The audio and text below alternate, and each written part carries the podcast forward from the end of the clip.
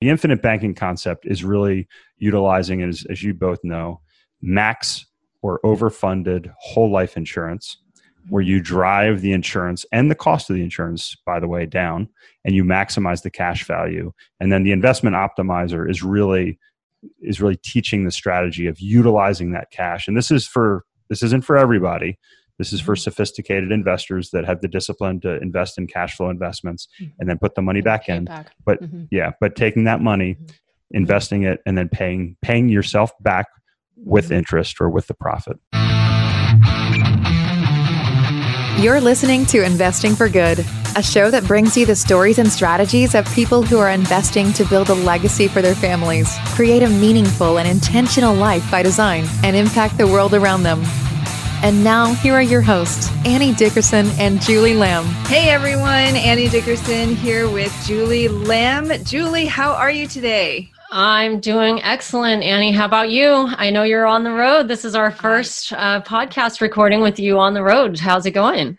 Oh, it's so great. Oh my gosh, we've been driving through southern Utah, through Zion and Bryce and Capitol Reef, and just man, just seeing those um, expansive landscapes just sort of puts mm-hmm. everything in perspective. You know, when you're yeah. at home and in your office all day, mm-hmm. you have these problems, these little problems that seem to turn into big problems, right? Yes. But when oh, you're yeah. out on the road and you see new people, new places, try mm-hmm. new foods, um, you know, even now in the age of coronavirus, you know, that we still see people out and about, we're safe, you know, we've got our masks on mm-hmm. and we take mm-hmm. all the precautions, but, you know, we're still able to go out and see the world, which I'm so grateful for.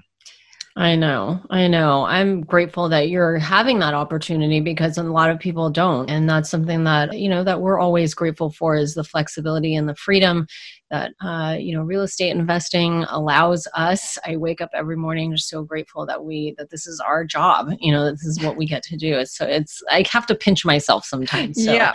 uh, well i'll be joining you next week yes. um, you know on the road as well. And uh, so the next podcast recording i think that we'll do yeah. uh, will be we'll both be kind of on the road with our green screen. So looking forward to that. Well, speaking of freedom and flexibility, that was a big theme of our conversation today with yes. Chris Larsen, founder of Next Level Income, and he's also written written a book by the same name. And Chris has had, man, so many different life experiences. He's been investing in real estate for over 20 years. Since he was 21, I still mm-hmm. can't believe it. He was in college and he bought his first property intentionally. Not like he mm-hmm. fell into it like most people uh-huh. fall into it, but he intentionally read all hundreds of books and mm-hmm. then he purposefully got into it. And then his real estate journey has just really taken off. I know when he had said that he became an accredited investor investor and met his goal of like $10,000 a month by yeah. the time he was 30. I was like, what?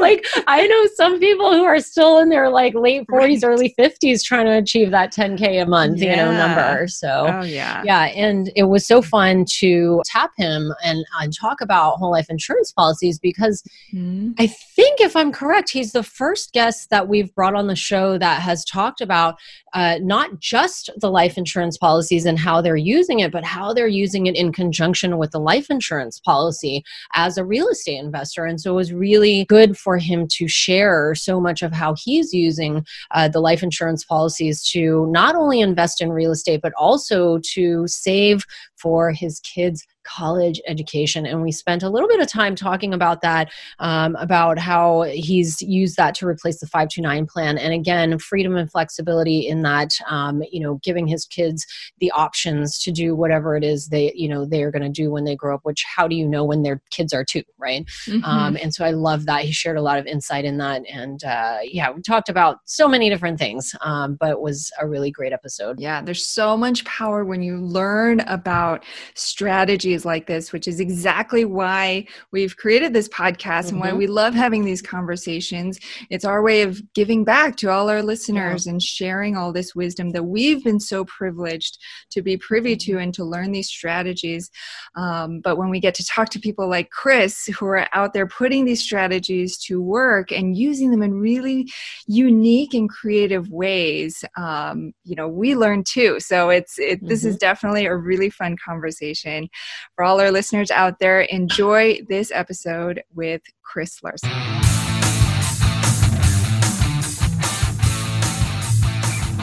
Hey, Chris, welcome to the show. How are you? I'm great, Annie. It's great to be here with you and Julie. Thank you so much for having me on today.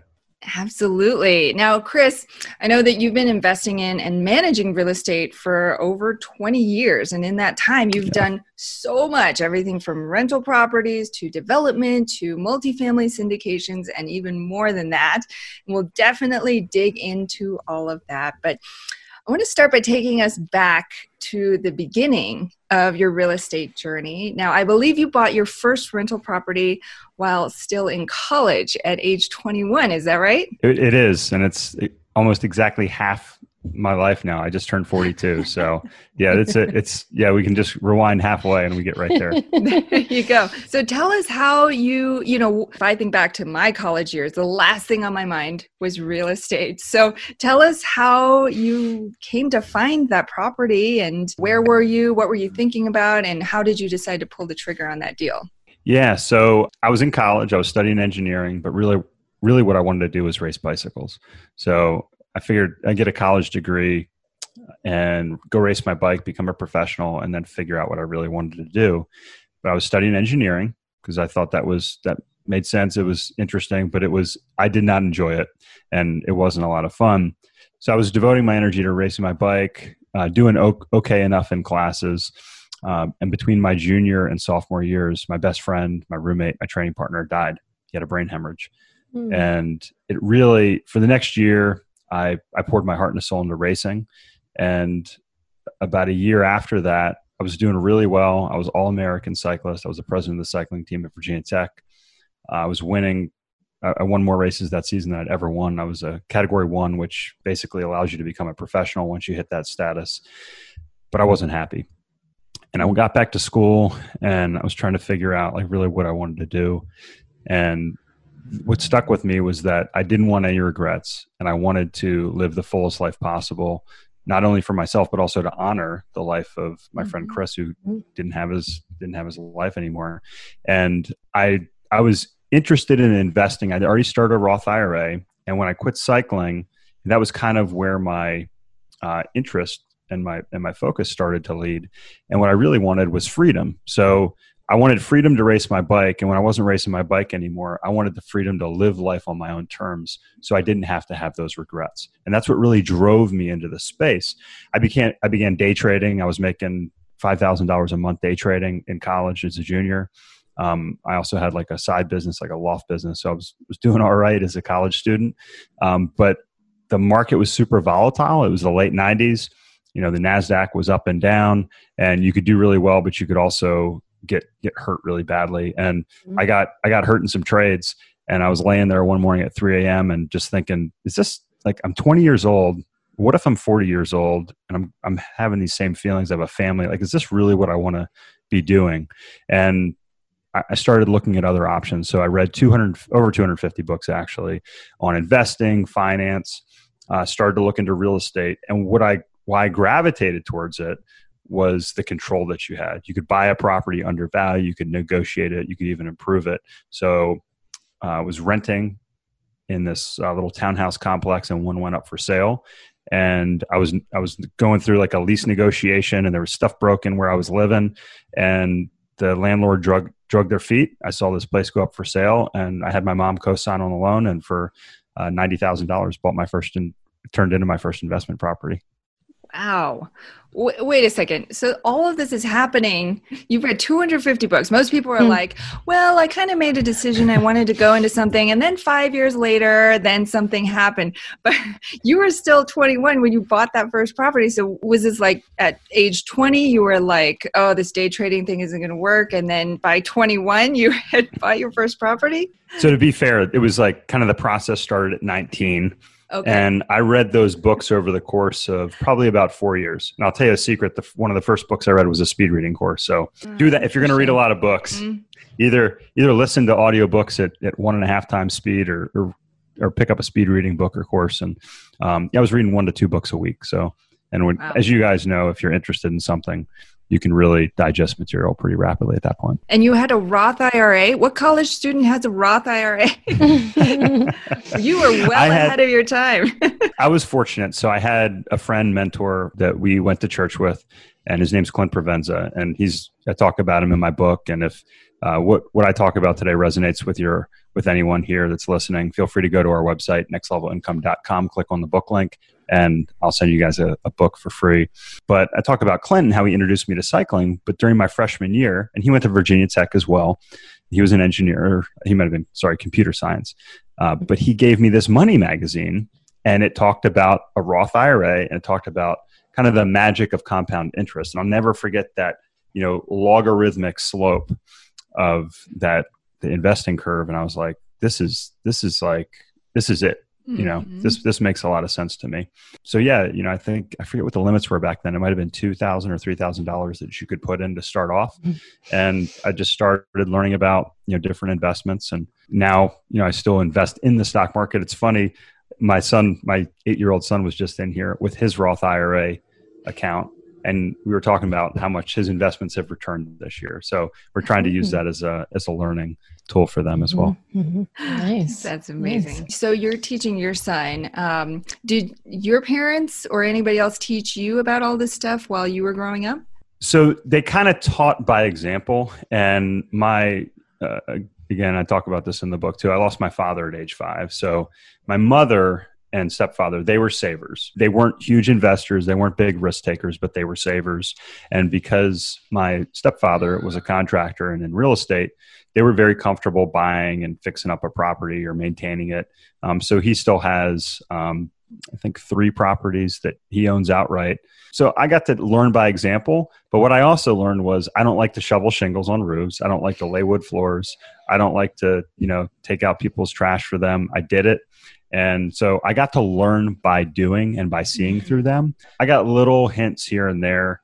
And then once I was in college, I started to learn to reach out to people. And I've had a lot, a lot of influence and, and help along the way for sure. But, um, you know, enough to get me started from my family. So you're in awesome. college, you try the day trading thing, it's up and down. And I, that, that must have been one heck of a realization in your early 20s to think forward to down the road when I have a family. I don't want to feel like this. I think most 20 year olds, even 30 year olds, 40 year olds wouldn't even think about that. They would just think, well, this is fun. I'm enjoying this. I'm learning a lot. I'm making some money some days, losing some money other days but um, that is quite an insight to have at such a young age. Yeah, I appreciate you you saying that, Annie. I think you're right.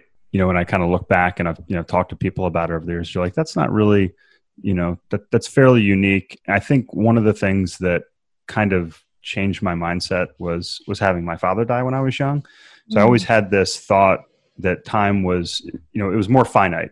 So I looked at things mm-hmm. probably through a little bit of a different lens. And as I've read about psychology mm-hmm. and you know talked to people, I've I've heard that this is this this is more common in in individuals that have lost a parent or a loved one at a young age. Um, and I think you know losing my best friend at that point, it really you know it it really kind of compressed it even more and focused me yeah. even more um, at that point. So, you know, I say a lot of times I say, "Oh, I'm lucky this happened," or "I'm lucky that happened." You know, I wouldn't, I wouldn't wish it, you know the loss of a loved one on anybody. Um, but it definitely does change your thinking. And i think for me it's it's pushed me to do do things a little bit differently and be more focused and and really try to get get the most out of my life. You know at, at times when like you said other people may be a little more carefree you're not really thinking about those things. Yeah. Let's dig in a little bit to that first deal. So you knew from gro- growing up you didn't like shoveling shingles you didn't like swinging a hammer you didn't like doing all this stuff but despite that, you had read all these books and you knew that real estate was something you could control, you could improve. When it came time to buy that first deal, what was it about? First of all, what market were you in? Was this in Virginia? Near your yeah, school? it was in Blacks. Okay. Yep, in Blacksburg, Virginia. Yep. Okay. Okay. Tell us more about the property and what made you decide, like, I'm going to jump in and try this thing out. Yeah. So first off, it was kind of a house hack. So I I was living there so I, w- I had roommates, and I bought the place next door a year or two later. There was two three unit townhomes, so it was kind of like my own little you know mini six unit apartment building, kind of side by side. Um, but I, I, looked at the numbers and I thought, well, geez, I'm paying this much rent. If I buy this place, it was I mean, at the time, uh, FHA loan, it was like $3,000 total uh, with the down payment and the closing cost. Which I mean, yeah, it's it's it's kind of amazing what you can get started in. Yeah. And that was that was about what I would pay a you know well maybe it was a little bit more than I'd pay a year in rent. I'm trying to think here. Eh, call it the same. So I'm like, wait a minute. If I put this down payment, I get a couple roommates. I, I can basically live for free. And interest rates then were about seven percent.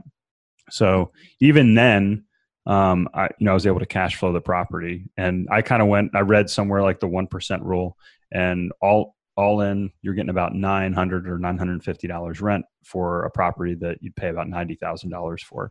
So I kind of I knew I knew a little bit of that, um, but it was really it was very simple. It's like okay, if I mm-hmm. get this cash flow coming in, you know that's going to eliminate that. And I was I was I just remember how excited when I my net worth hit a hundred thousand dollars, and I thought, man, if I can get a cash flow of three thousand dollars a month, I am like I'm golden.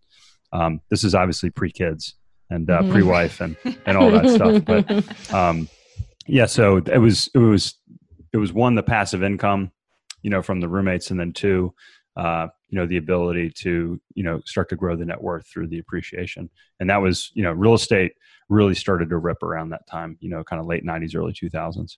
Yeah, and Julie and I talk about this all the time too. Is house hacking is such a great way to get into real estate. That's how we both got started as well, almost by accident. You know, sort of uh, like you were talking about. Sort of, you know, you want to get in. You know, it's a good thing to do, but then really thinking about it creatively and being resourceful about it. Versus, I think what most people do, they, you know, get get their degree, they get married, and then they buy a single family home and they live in it for a really long time. Um, but house hacking is such a creative way to get into real estate.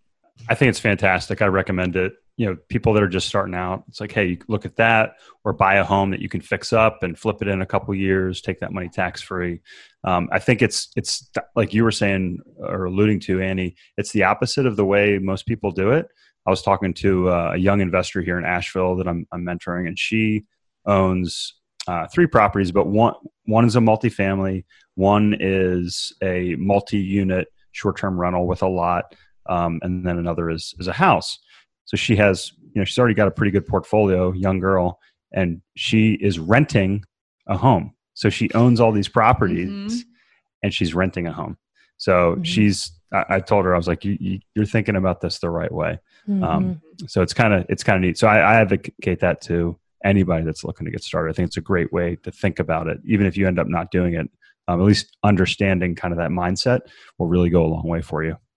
Yeah, it's so funny how that's so hard for people to understand, you know, because it's so mm-hmm. ingrained mm-hmm. in us to, mm-hmm. you know, go out there and buy a house and get a job and just, you know, follow these things. And it's like, um, mm-hmm. you know, this idea of like life is just decided for you already. And it's like, okay, right. I'm just going to go out there and live my life that the way that somebody else has decided. And it's so hard for people, including myself way back when, like to say, no, I'm not going to do this and to go against the grain and say, I'm going to find another way. Sadly, it usually takes something, at least it did for me, to wake you up to say, oh my goodness, like, what am I doing? I don't have forever. I don't even know if I have tomorrow. And that's the truth. And people don't realize that. And they think they're going to live till they're 90. And it's just not a guarantee and it's in, you know sometimes as in your case and mine as well thing bad things have to happen um, in order to wake you up and like give you that jolt you need to to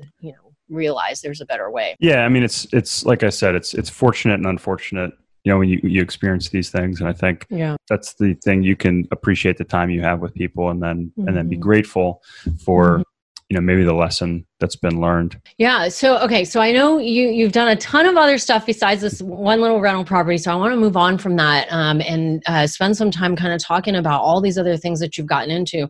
So take us post the townhome and then you said you bought the second one next door a year or two later. Yep. what happened after that did you so you yeah. must have known at that point as did i you do one you're like wow this is this is working out pretty good like this is yeah. you know if i could do more of this this would be a good thing right so then you buy the second one and then what did you do after that because i know you've done a lot in the last 20 years so so what happened after yeah. that kept buying so yeah yeah my my initial strategy i read this book it's called buy and hold Okay. And it was by, he's actually a, uh, I don't know if he's still alive anymore. He's an older investor in California.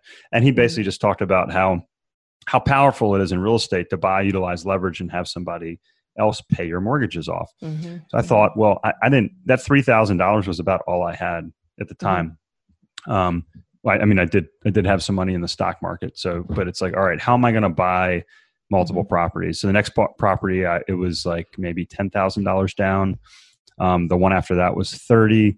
So when you're, you know, when you're 20, 22, 23 years old, it doesn't take that long to run out of, out of money and down payment. Mm-hmm. So yeah. I, I, quickly realized one, I needed a plan and I'm a, I'm a planner. I'm very, I'm very strategic in, in what I, in everything I do. And then I needed capital for mm-hmm. down payment. So I thought, okay, my plan is to buy enough properties to have $10,000 a month coming in. Mm-hmm. So I thought, all right, if I can do this in five years, I'll be good. So buy, you know, one, two properties a year. I, I got to the point by the time I was 25 and I had enough properties that I had $10,000 a month in rent coming in gross. Wow. Well, I mean, I say gross, that's, um, that would be net expenses, not including debt service. Debt, yeah. So I thought, okay, now if I have a good job, I can just pay these off. And that was my initial plan. Mm-hmm. And I ended up in the medical device industry. Um, just the same thing we do right now. Again, I talk about this in my book, how I've always followed demographics. I'm, I'm really a demographics guy. I'm an mm-hmm. investor and a demographics person, and I use demographics to shape my investing decisions, which is what led me to multifamily.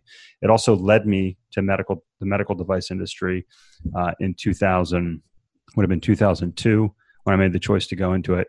It's what led me to Asheville, North Carolina, um, and I think it's it's also the same thing that we're seeing the current pandemic with the COVID nineteen crisis is accelerating these trends. These were all happening 20 years ago, and I have it mm-hmm. documented. So this isn't this isn't some some magic thing that people are now all of a sudden moving from the city to higher quality areas.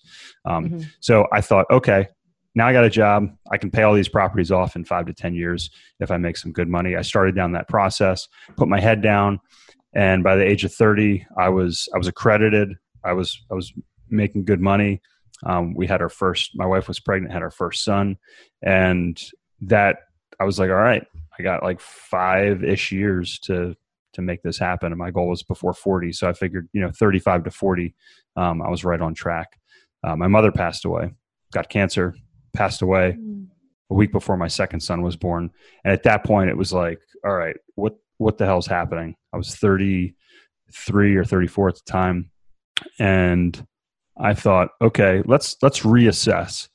And one of the things I, my wife and I did, we we reassessed our financial picture, and we looked at our portfolio. And I was getting when I started with these properties in the early 2000s, I was getting about a 30% return on my equity that I had in them. By the time I was in my early 30s, 10 years later, I was getting a 7% return. And after tax, as you know, if you're making, you know, a few hundred thousand dollars a year after tax, yeah. you're I was getting about a four to five percent post tax return. And I thought I was like, this is terrible. Um, somebody at a meeting mentioned multifamily. I looked, I started, I started looking into it, and I was like, wow, these demographics. The same thing I saw with the baby boomers, the millennials are driving this rental market. So I started looking to multifamily, talked to some operators. Over the next few years, I sold all my single family properties and mm-hmm. rolled them all into multifamily. And we have been 100% in multifamily, um, a little bit of commercial since 2015. Wow. And did you guys roll it all in as passive investors or, or active, like you were buying your own apartments? So starting in 2013, from 2013 to 2016, well, 2015, 2016, but from 20, 2013, 2014, uh, part of 2015, passive. Starting in 2015, it was um, a combination of active, and then uh, I syndicated, um, where we syndicated our first deal with my my uh, previous partner in 2016. So mm-hmm. every deal since then I have been on on both sides as LP as well as a GP. We'll get back to our conversation with Chris in just a minute. Have you been thinking about investing in real estate but aren't sure you have the time or the desire to manage the investment? Perhaps you're afraid, like we were, that you'll make the mistake of choosing the wrong market or the wrong team and lose your entire investment. Well, that's exactly why we created the Good Egg Investor Club.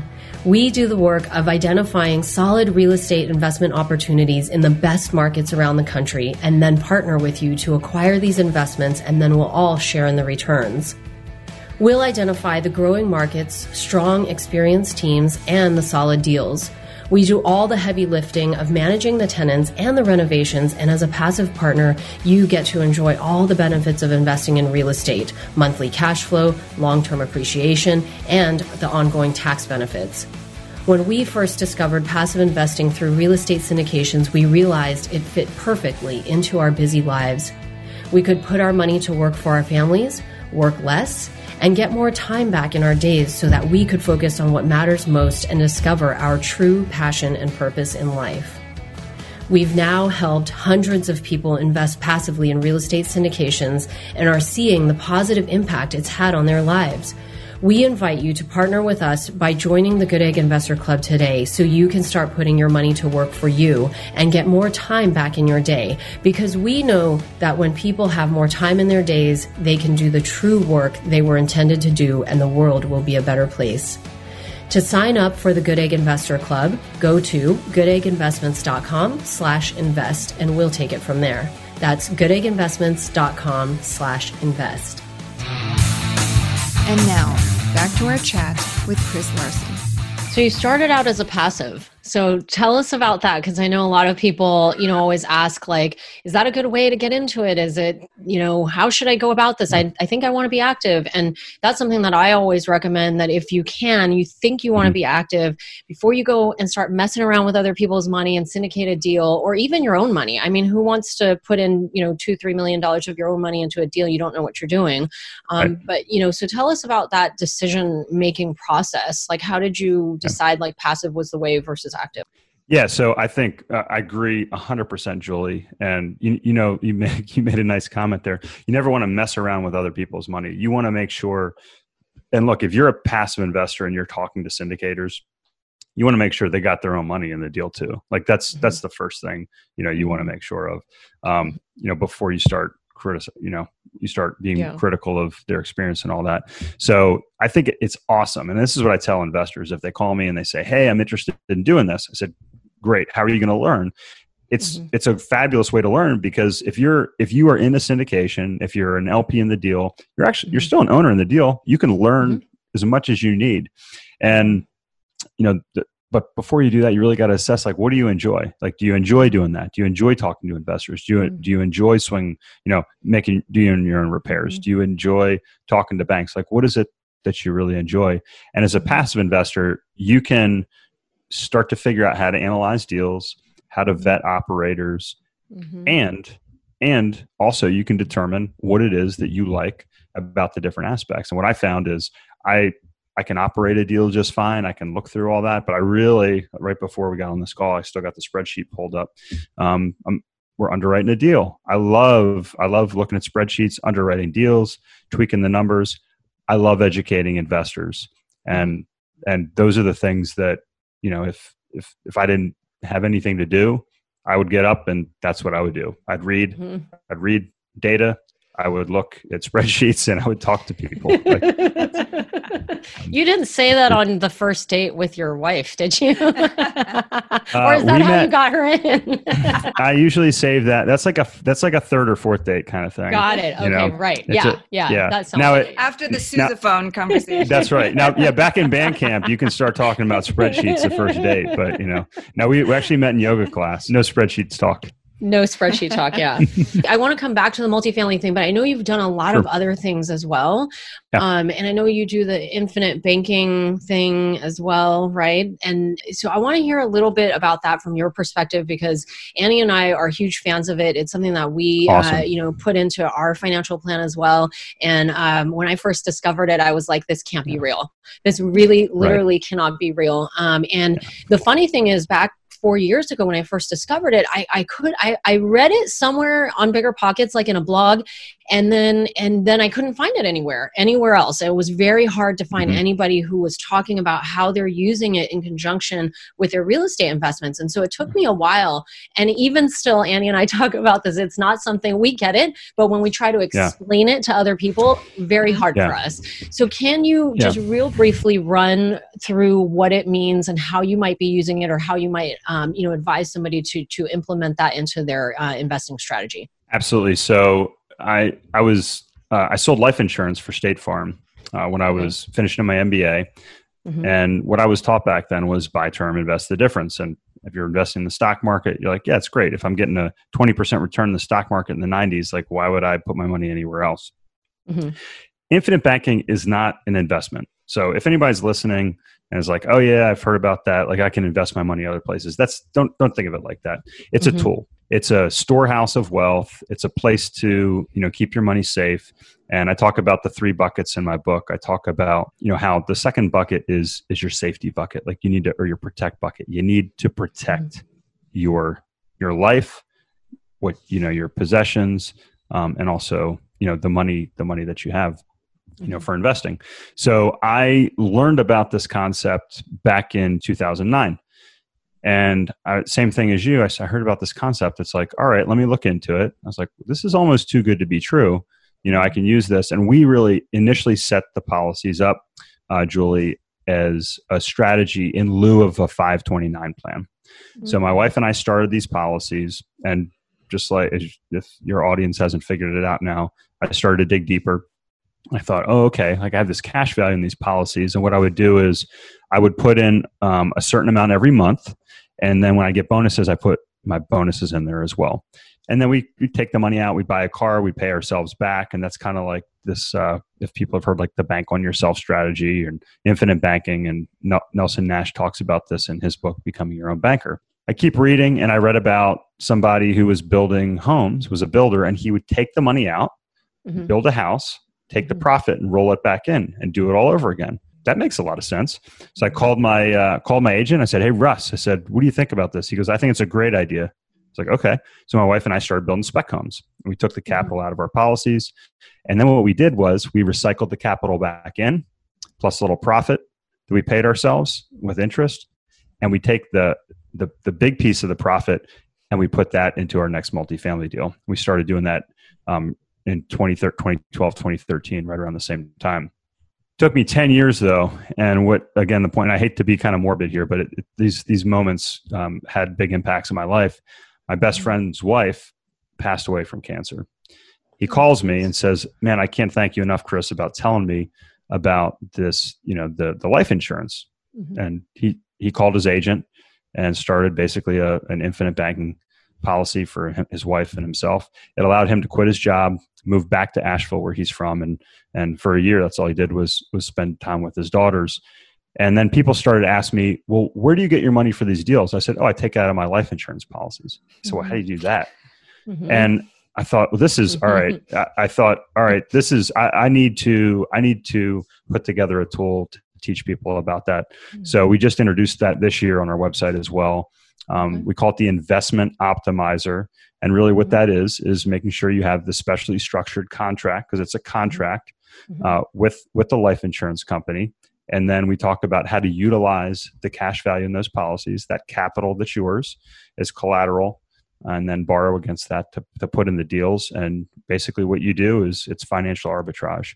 Um, so the infinite banking concept is really utilizing, as, as you both know, max or overfunded whole life insurance where you drive the insurance and the cost of the insurance, by the way, down and you maximize the cash value. And then the investment optimizer is really is really teaching the strategy of utilizing that cash. And this is for this isn't for everybody.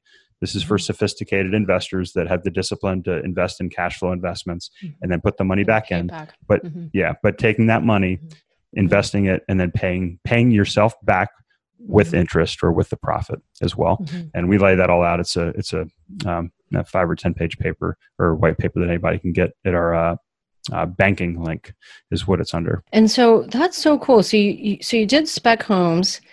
and you're you're taking all of the like the big chunk of the profit and putting it into multifamily deals so you maxed out the the policy premiums and the life insurance and then you had all this extra money and it's like okay well where else can i put this um, where it's going to work the hardest for me and then you put it into the multifamily deals was that as an active investor or was it as a passive that was we were kind of combining it at that point okay. um, so it started okay. it started as passive yeah so just you know for your listeners let's say you have a hundred thousand dollars that you've built up mm-hmm. over you know say five years in a in an insurance policy we take fifty to a hundred thousand dollars out we would use that to fund the either the down payment or the purchase of a lot that we use as collateral for a spec house. We would okay. typically uh, get somewhere around a 50% return. Mm-hmm. And so if you invest $100,000, that's a $50,000 return. Mm-hmm. We'd pay ourselves back and we'd take that, you know, 40 or $45,000 net and we'd mm-hmm. put that into the next deal along with, you know, another say $50,000 that we had um, accumulated as well. And we were able to, that just allowed us to to uh, invest more and more faster and faster. Do you recommend if somebody has some money laying around right now, fifty thousand, yeah. hundred thousand dollars, and they want to invest in multifamily as a passive investor, they mm-hmm. don't have a whole life insurance policy, but this sounds interesting to them. How would they go about? What would kind of the first steps be to implement this plan to kind of maximize that investment? Yeah, so that's a great question, Julie. Um, I think you know it's it's not necessarily for everybody. You know, mm-hmm. and I mm-hmm. talk about I call it my opportunity fund in the book. And I say, well, what is this? Like, what is it for? What, who is it not for? If you don't need or want permanent insurance, maybe mm-hmm. it's not for you. You could just stick your money somewhere else. But if mm-hmm. you have a family, if you have a need for insurance and you you're disciplined and you can do it, yes, you could mm-hmm. take like say a hundred thousand dollars that's in savings and funnel it through an insurance policy. Mm-hmm. There's going to be an upfront cost to that because you're paying for that mm-hmm. insurance, and mm-hmm. um, all the costs are very transparent in mm-hmm. insurance. But over the life of a policy, you're typically looking at a cost of less than one percent over the life of that policy in fees. So yeah, you could absolutely do that. Um, and a, a, good policy that's structured well is going to give you 70 to 80 percent year one of the money that you put in it. And okay. typically, these policies are going to uh, break even about year five, and after that, that money is going to grow um, really unencumbered. Um, so you're looking at you know every dollar that you put in, you're going to have more than that typically by year five going forward, and certainly faster if you if you invest that and and accelerate mm-hmm. that process.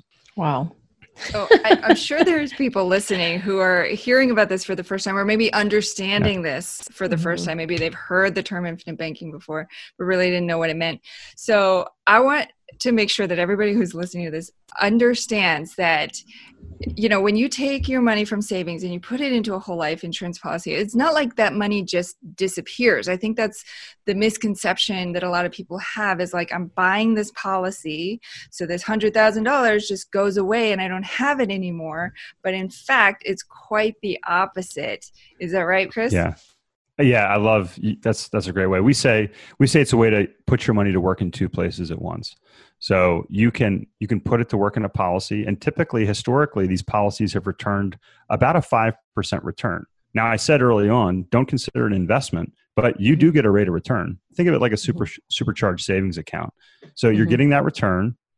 You're getting the value of the life insurance because you know if you ask you would never ask my friend what the return on his his wife's policy is but it's near infinite because you know you have there's that value of that life insurance mm-hmm. and then you can take that cash value out and invest it somewhere else now you're going to mm-hmm. pay interest you're going to pay a small interest fee on that but you're going to get dividends and your typical net your typical net interest is like 2 to 3% so it's like a mm-hmm. really low cost mortgage and if you're getting, you know, double digit returns in real estate, and if you're not getting double digit returns in real estate, um, talk to Julie and Annie. I'm sure they can point you in the right direction.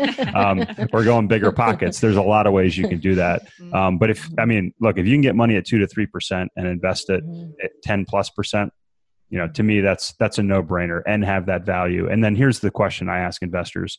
You know i'd say like annie julie what are you doing with your money in between deals? Are you sticking in a mm-hmm. checkings or saving checking or savings account? Mm-hmm. that money's mm-hmm. just sitting there. It's, it's basically mm-hmm. rotting right? It's getting eaten away by interest and fees and everything.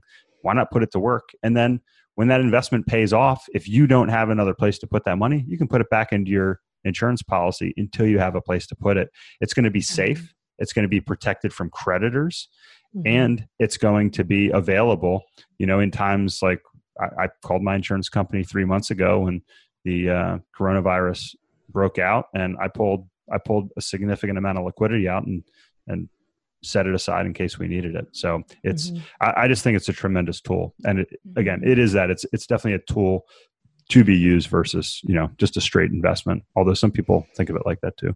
You mentioned that you were setting this up in lieu of a 529 plan. How? I mean i'm sure there's people thinking hmm. what? What, what do you mean? Because and, and it's funny because when i first started talking to, to folks about this i'd see on you know facebook different people talking about oh what 529 plan should i do? What state should i open it in? You know all these things. I'm like forget yeah. the 529 plan. There's all these other options. So talk a little bit about that. Like what does that mean? Because sure. a lot of our audience are families and people who have young kids. So so tell us about that. Yeah. So again it's you know i'm not a financial advisor so i'm not going to tell you know any of your listeners you should do this or you shouldn't do that. Mm-hmm. um, but there are restrictions with 529 plans Mm-hmm. has to be used for has to be used for qualified educational expenses. Um, sometimes it limit limits the aid that a student gets. Um, you know and you may be limited with the investments that you can choose with the 529 plan. So those are all things. Just like if you have a 401k it's i'm not saying 401ks are bad especially if you're getting a match that might be a good idea but you're limited and it has some restrictions. Mm-hmm. what we did i'll just talk about our our situation. Mm-hmm. We yeah. said, okay, if, and I actually, I, I, put together a blog so you can go on. It talks about, I have two parts. I have how to pay for college without a 529 plan with real mm-hmm. estate, part one, and how to pay for college without a 529 plan, part two, which is using life insurance. So I walk through this. So if, if unfortunately, these might be some uncomfortable numbers, but if, if you have a child today, I have two young boys, chances are in 15 plus years, you're going to pay about $200,000 a year or $200,000 mm-hmm. dollars for a college education. Yeah. So if you say, okay, $200,000, I'm going to grab my, you know, my Texas Instruments calculator here and it, you know, they still a, make those. well, here's what's I actually this is this is pretty cool. It's an app on the phone now. Can everybody oh, see that? Oh, yeah. That. So I got my BA my that. BA2 plus professional on the phone. I love it. Um, so, you know, if it's, if you need $200,000 at 18, 18 years in the future, I'll just do this in real time for everybody. Mm-hmm. And you start off at 0 mm-hmm. and you're going to, let's say you can afford to put in, you know, 500 bucks a month. Mm-hmm. That interest rate you need, whoops, here we go, is going to be you need about a 6.3% interest 6.3% interest rate. So mm-hmm. you need to save about $500 a month or you got to get a really high, mm-hmm. you know, thing. So I thought, okay, if I can save $500 a month and put it in a life insurance policy, here's the thing. If you put in a 529 plan, mm-hmm. let's say you end up with $200,000, you take all that $200,000 out. What are you left with at the end? You're left with mm-hmm. a paid for college education, right?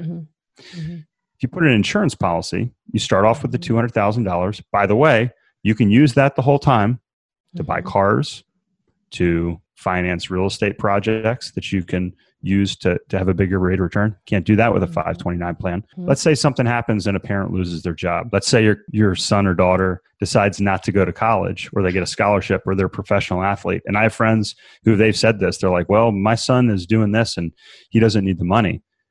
Well, you can use it for that let's say your daughter gets a scholarship you can now use the money to pay for her, her wedding or whatever mm-hmm. else or, or down payment for a house. So there's that. But then here's the thing. You can borrow that money out and then your son or daughter or yourself you can pay that money back in or not pay that money back. That's the other secret over time. And now that money can be used over and over and over again. Now it takes a little discipline. It takes mm-hmm. you know you, you, may you may put that money back in there over a period of time but now you can use it for a down payment for a car. You can use it to teach your children and say well listen i'm i'm going to give you the money for your college education mm-hmm instead of a student loan, but you're still going to have to pay it back like a student loan. And that's our plan with our kids. Like they're going to have that money to be able to use, but it's just not there and gone away. They're going to have to put that money back, but then they're going to have the benefit of it for, you know, whatever it is buying a car, buying a house, buying their first investment property, um, mm-hmm. starting their own business. And that's the thing. If you look at people like Bill Gates, Mark Zuckerberg, their parent, they came from, from family of means and they had the flexibility to be able to do that. So my goal is to give my children, you know, the ability to get an education, but also the education, the financial education, and then you know the resources if they decide to do something that's, else. Obviously, I believe in it, and that's that's kind of my uh, thoughts if somebody's considering the two. Yeah, and the one key word I kept hearing over and over is flexibility. Flexibility, yeah. and that is something that Freedom, right? That's a, what we all want. Totally. Mm-hmm. Yep. And it's a recurring theme uh, with so many of our guests and uh, leads us really nicely into our investing for good impact round, which um, where we're going to ask you three questions around investing for good and what it means to you. Um, awesome. And I, I assume that the answer to the first question is going to be related to the flexibility, but I'll, I'll ask you and see what you have to say. So the first question is around investing in yourself. So, what is one way that your investments are helping you to live a better life? Yeah, I think um, something I maybe not wouldn't necessarily come to mind, but when I was a sales rep, I was a medical sales rep. I had this passive income coming in, mm-hmm. and we had a big negotiation, and all the different companies were trying to vie for this this six million dollar a year contract. It was a three year, six mm-hmm. million dollar contract. I bet hundred percent. All the other companies, the representatives, they didn't go all in because they were scared to death of losing their job and their income. And what happened was the fact that I wasn't scared, that I had the ability to bet 100% and take that risk, we actually got it. And those reps that didn't weren't able to take that risk or didn't want to take that risk, they ended up losing their their income. So mm-hmm. that that made a big that made a big difference. I think it's allowed me, um, like you said, Julie, the flexibility to do what I want in my personal mm-hmm. and professional life and i mm-hmm. think that's that's what we talk about it's what you all talk about you're free to pursue your passions i think it makes mm-hmm. everyone a better person when you have the ability to do that and I feel like it also gives people so much more confidence to take on maybe a little bit more risk in doing things like leaving your job or spending yeah. two months on vacation or, you know, doing things that you otherwise wouldn't necessarily feel comfortable yeah. doing because you have these different streams of passive income coming in. And it, Absolutely. you know, if something happens to you or, you know, you couldn't work or whatever, you still have money coming in. And so it allows you that, that, um, you know, that flexibility and therefore your confidence, right? To be able to take on a, a little bit more risk with certain things in your life. So I love that. Absolutely. Okay, second question is investing for in others. So what is one investing hack or investing strategy that you might be able to share with the audience that will help them catapult their investing journey? Yeah, so I think, you know, finding a mentor is, critical. And you can use, you know, if, if you don't know where to look, you can start by listening to podcasts, but don't that's why I wrote the book. That's why we have the podcast and the blog now because I, I don't, you know, so many people make mistakes. I had to kind of fumble my way through. Mm-hmm. And like it took me 10 years or eight years to figure out how to really maximize the use of, you know, the life insurance policies. Like that's, mm-hmm. that's, that's not necessary. So ed- educate yourself. If, if you don't have a mentor, find somebody who emulates what you want your life to look like and reach out to them and if mm-hmm. if they're not able to do it they'll probably be able to point you to the right resources so i would say first and foremost um, find a mentor and do not be afraid to reach out to people that you respect and you would like to uh, either emulate or have achieved the success that you want to be or have. Mm-hmm.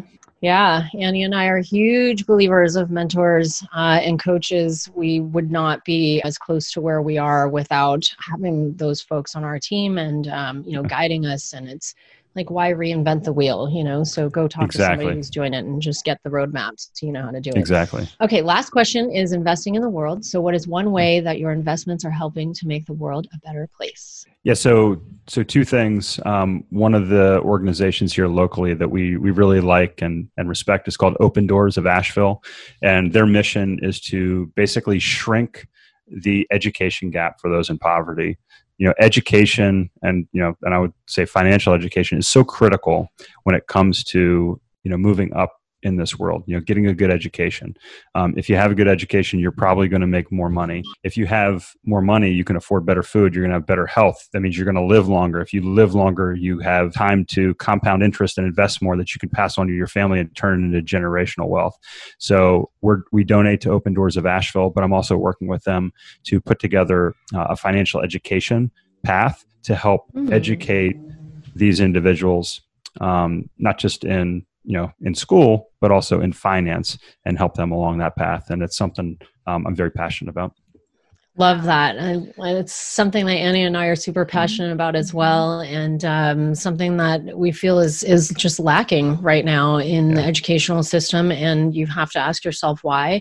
Uh, and when yeah. you know there's folks like you out there who are you know helping the young folks understand all of this at a much younger age than we all were. Um, we were right. adults, yeah. you know, when we when we learned all of this stuff. And um, I think it'll just help to make the world a better place as our children, you know, move into the move into adulthood adulthood. So I love all of that. All right. Well, Chris, man, we've covered so much ground in such a short time. You've got your white paper, your book, your blog posts about 529 plans.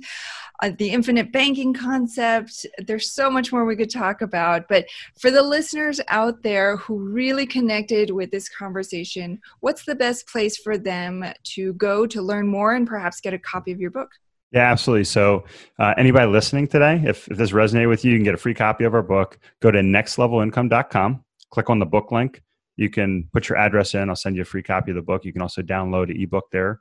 Uh, if you are interested in learning more about what we call the investment optimizer approach um, and how to use that, um, whether it's with you know your current policies or whether you want to you know just you want to decide if this is something that you want to do um, go to the banking link and then you can find the articles on the 529 plans at our blog link. So just hunt around our website you'll find all that and you can always reach out to me uh, chris at nextlevelincome.com if you have any more questions Chris Larsen, founder of Next Level Income and author of the book Next Level Income. Thank you so much for sharing your wisdom with us today, Chris. Thanks for the Thanks, opportunity, Chris. Annie. Julie, it's been a pleasure.